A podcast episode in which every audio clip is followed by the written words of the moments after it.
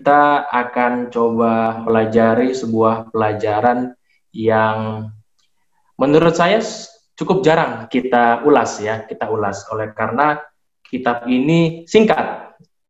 Jadi renungan pun yang akan saya bawakan saat ini cukup singkat ya, cukup singkat. Jadi saya tidak akan berkata-kata panjang lebar. Oke, sudah terlihat apa yang sudah saya tampilkan ya Oke, ini inilah yang akan kita coba pelajari ya, yaitu tentang kitab Obaja. Ada fakta, fakta menarik tentang kitab Obaja. Yang pertama adalah kitab Obaja ini adalah kitab terpendek di Perjanjian Lama. Lalu yang kedua, di kitab Obaja ini hanya terdiri dari satu pasal dan 21 ayat. Yang ketiga, Obaja atau Obadiah terdiri dari kata obed, yaitu pelayan dan iya. Sehingga kalau digabung, Obaja ini adalah pelayan dari Yahweh. Ya. Yang keempat, fakta tentang Obaja adalah waktu penulisannya ini tidak persis diketahui kapan, tapi beberapa Bible scholars percaya bahwa kitab ini ditulis setelah tahun 840 sebelum Masehi. Lalu yang kelima, penulis kitab ini adalah Obaja. Ada 13 Obaja di dalam kitab Perjanjian Lama. Lalu yang keenam, tidak seperti kitab-kitab lain dalam Alkitab yang kebanyakan berpusat kepada bangsa pilihan Tuhan, yaitu Israel buku ini menuliskan bagaimana Tuhan menentang bangsa Edom. Ini kita bisa lihat uh, silsilah keturunan Abraham ya. Dikatakan dari silsilah ini, dari Tarombo ini, Tarombo keturunan Abraham, bahwa Edom berasal dari keturunan Esau. Ini adalah letak dari kota Edom itu sendiri.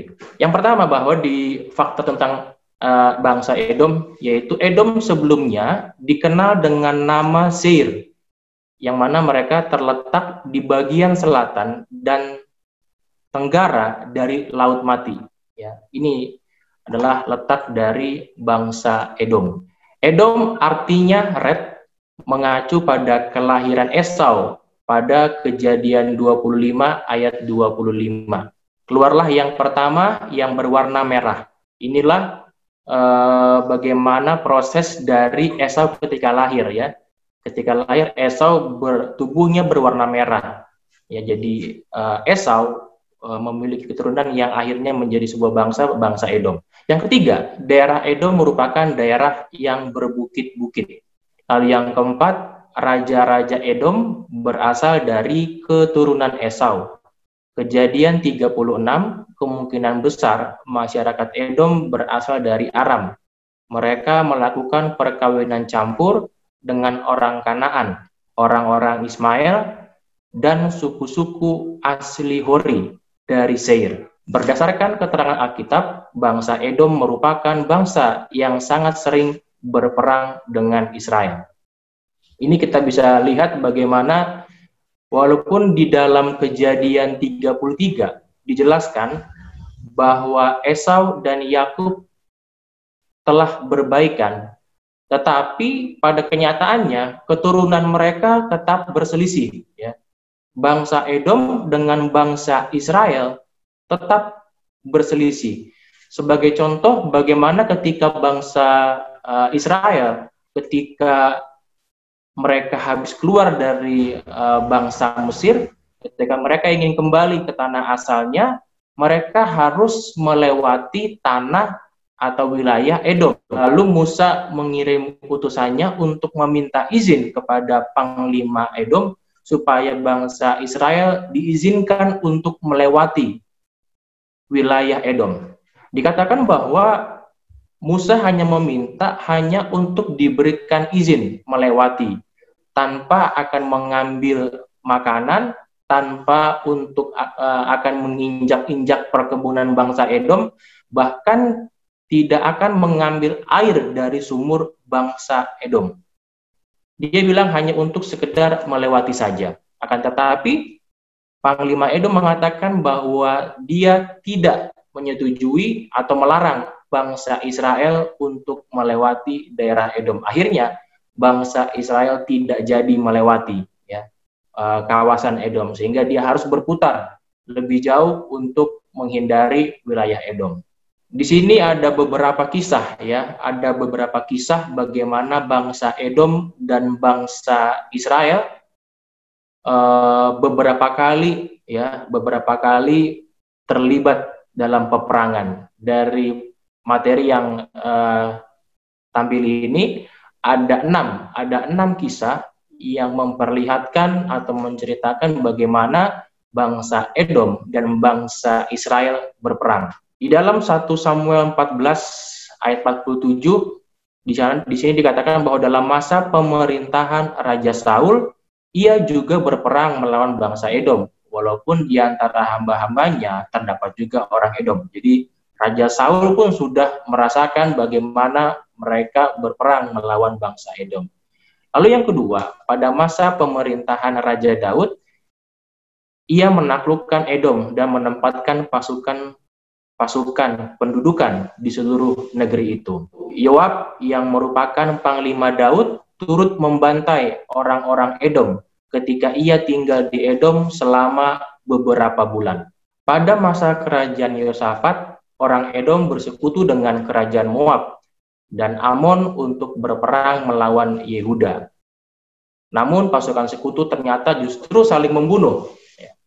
Lalu yang berikutnya, raja ke-9 Yehuda yaitu Amazia menyerbu Edom dan membunuh 10.000 orang Edom. Pada pemerintahan Raja Ahaz, Raja Yehuda yang ke-12, ketika Yehuda diserang oleh Pekah, Pekah dan Rezin, orang Edom masuk ke Yehuda dan membawa para tahanan. Ya, ini kita bisa lihat bagaimana uh, peperangan ya antara bangsa Edom dengan bangsa uh, Israel dalam dua Raja-Raja 25 di sini bangsa Babel menguasai Yehuda dan mengakibatkan hancurnya uh, Yerusalem ya.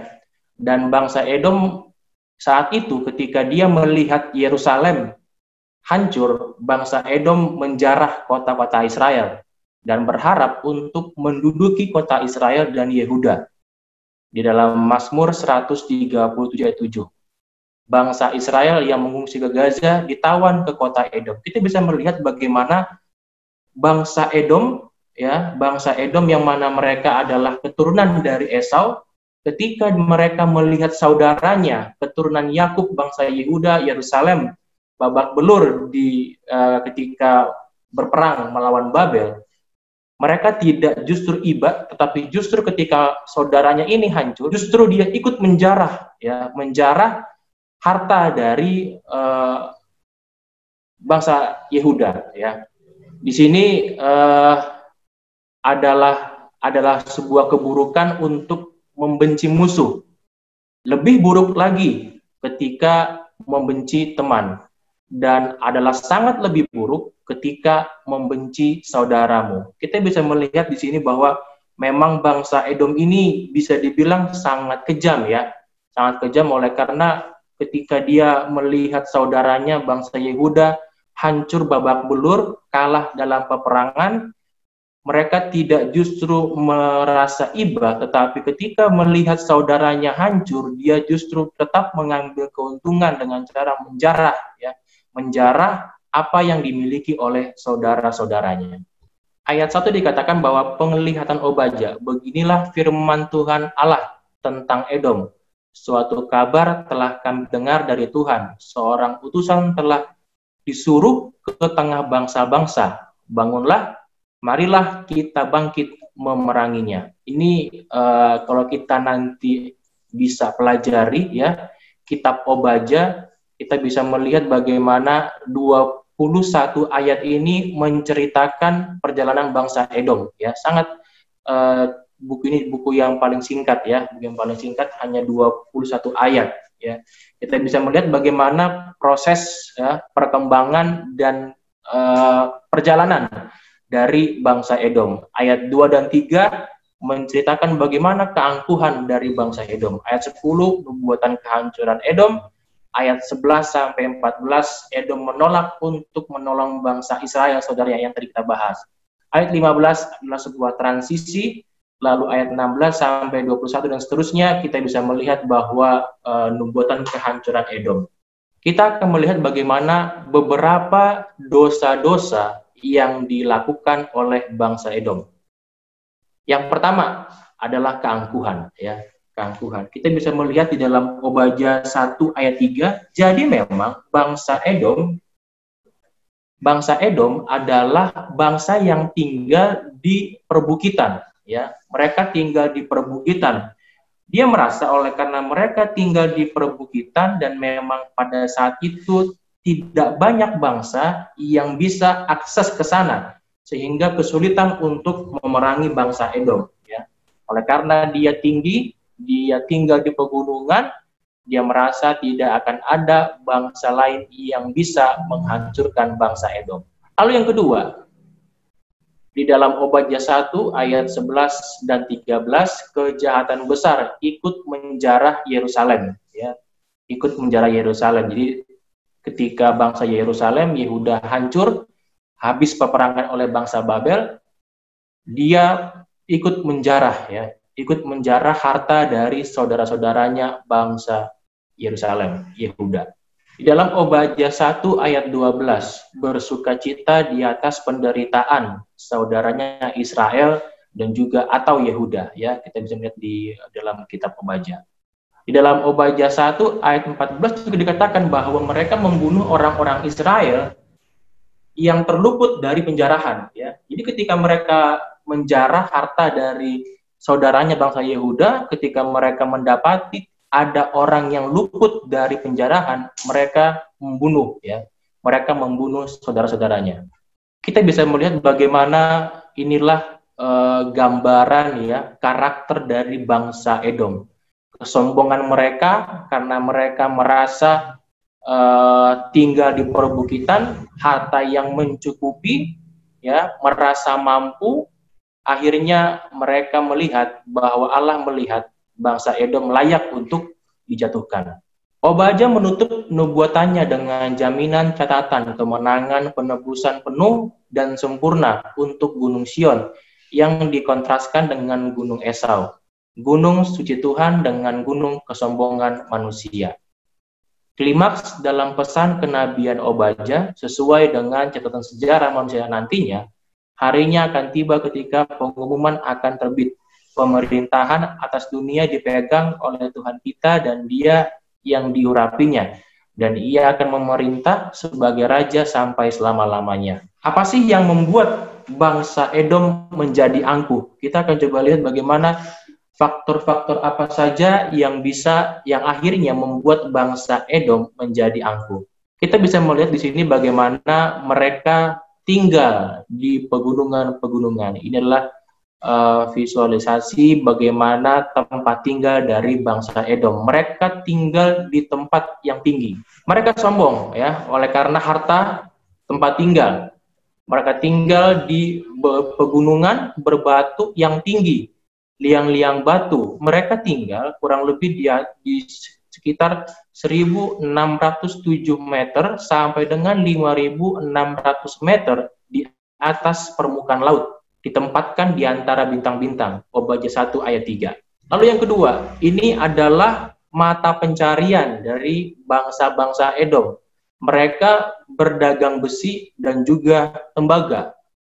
Kita bisa melihat bagaimana hasil kekayaan mereka, ya, hasil pekerjaan mereka yang akhirnya mereka mendapatkan kekayaan, kekayaan ini justru yang membuat mereka menjadi sombong congkak, ya. Dan dia merasa tidak ada satupun yang dapat menjatuhkan dia. Ini mungkin yang terjadi di zaman sekarang, ya, di zaman sekarang. Kita semua bekerja untuk mendapatkan apa yang kita inginkan, mungkin juga harta, kekayaan, rumah, mobil, uang, dan lain-lain Lukas 12 ayat 34. Lalu pekerjaan dan hobi. Ini yang mungkin uh, menjadi kegemaran kita saat ini ya, yang mungkin bisa ya bisa paling tidak bisa menguras waktu kita ya, yang bisa membuat kita uh, sombong ya. sombong merasa lebih dari dari yang lain. Kita akan coba mempelajari melihat bagaimana apa sih tanda-tanda yang menunjukkan atau menuju kepada keangkuhan rohani. Ya, apakah kita sudah merasa cukup berpengetahuan tentang firman Tuhan dan merasa cukup beriman dan siap menghadapi masa kesusahan yang besar itu? Apakah kita terlalu menikmati berkat sampai lupa kepada Tuhan si pemberi berkat. Waktu untuk kesenangan diri sendiri versus kesenangan Tuhan, mana yang lebih banyak? Kita bisa uh, coba cek diri kita masing-masing, mana waktu yang lebih banyak kita gunakan, menyenangkan hati Tuhan atau menyenangkan diri kita sendiri.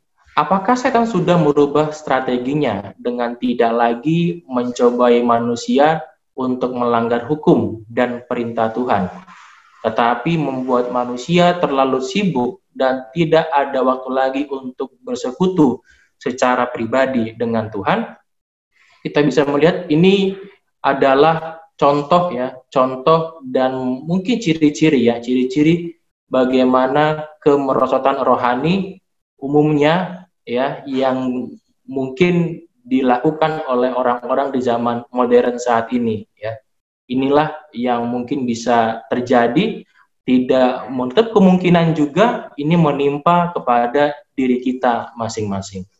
Mungkin situasi saat ini ya, di mana situasi corona sebagai teguran Tuhan juga ya, teguran Tuhan kepada masing-masing kita uh, supaya kita boleh mengintrospeksi diri kita ya. Sudah sebagaimana sibukkah kita sehingga kita melupakan Tuhan? Ya. Kita bisa melihat bagaimana dengan virus yang sangat kecil ini bisa mengubah segala sesuatu, ya, bisa mengubah segala sesuatu. Kesibukan yang biasa kita lakukan pagi, sore, pagi, berangkat pagi, pulang malam sehingga lupa untuk mempelajari akan firman Tuhan. Kita dengan situasi seperti saat ini sepertinya Tuhan ingin memberikan waktu yang lebih luang kepada kita ya, pada lebih luang kepada manusia untuk lebih meluangkan waktunya untuk berinteraksi dengan Tuhan dan juga dengan keluarga. Bahwa tidak ada yang lebih menyinggung hati Tuhan atau berbahaya bagi jiwa manusia selain daripada bangga dan merasa cukup. Ya, bangga dan merasa cukup. Dari semua dosa itu, itu adalah dosa yang paling tak berpengharapan dan tak ada obatnya. Ya, kita bisa melihat bagaimana bangga ya, kebanggaan, kesombongan, merasa cukup ini menjadi dosa yang paling bertak pengharapan ya. Bahkan tak ada obatnya. Eh, kita harus coba mempelajari atau mengoreksi diri kita masing-masing supaya kita jangan sampai merasa bangga atau merasa sombong terhadap apa yang Tuhan sudah percayakan kepada masing-masing kita. Kalau kita melihat situasi seperti saat ini ya, kesombongan, keegoisan, ketamakan dan cinta dunia sepertinya sudah menggerogoti uh, dunia ya, tidak tertutup juga kepada umat-umat Tuhan kepekaan mereka, kepekaan umat-umat Tuhan terhadap sesamanya sudah uh, mulai berkurang ya, sudah mulai berkurang. Kecongkakan mendahului kehancuran dan tinggi hati mendahului kejatuhan. Inilah yang menjadi ayat inti kita Amsal 16 ayat 18. Biarlah melalui renungan yang singkat ini ya kembali mengingatkan kita untuk mewaspadai diri kita, mengingatkan diri kita supaya kita jangan terlibat di dalam sebuah kesombongan ya. Dalam sebuah kecongkakan, merasa sanggup untuk melakukan hal sesuatu ya. Kita merasa semua cukup, merasa merasa mampu kita melakukan hal sesuatu, segala sesuatu kita bisa sanggup lakukan sehingga kita melupakan bagaimana harusnya kita lebih uh, ketergantungan kita kepada Tuhan. Biarlah pelajaran dari bangsa Edom yang bagaimana mereka mendapatkan berkat dari Tuhan, mendapatkan rumah, tempat tinggal, pasukan yang baik, pasukan yang yang kuat, memiliki penghasilan yang cukup, ternyata berkat yang Tuhan berikan ini bisa menjadi kutuk ya. Inilah yang dikatakan berkat menjadi kutuk. Biarlah kita masing-masing kita anggota jemaat bisa belajar dari renungan singkat ini supaya masing-masing kita boleh tetap rendah hati, tetap uh, mengutamakan Tuhan di dalam kehidupan kita ketika Tuhan sudah memberikan apa yang kita butuhkan. Terima kasih, Tuhan memberkati.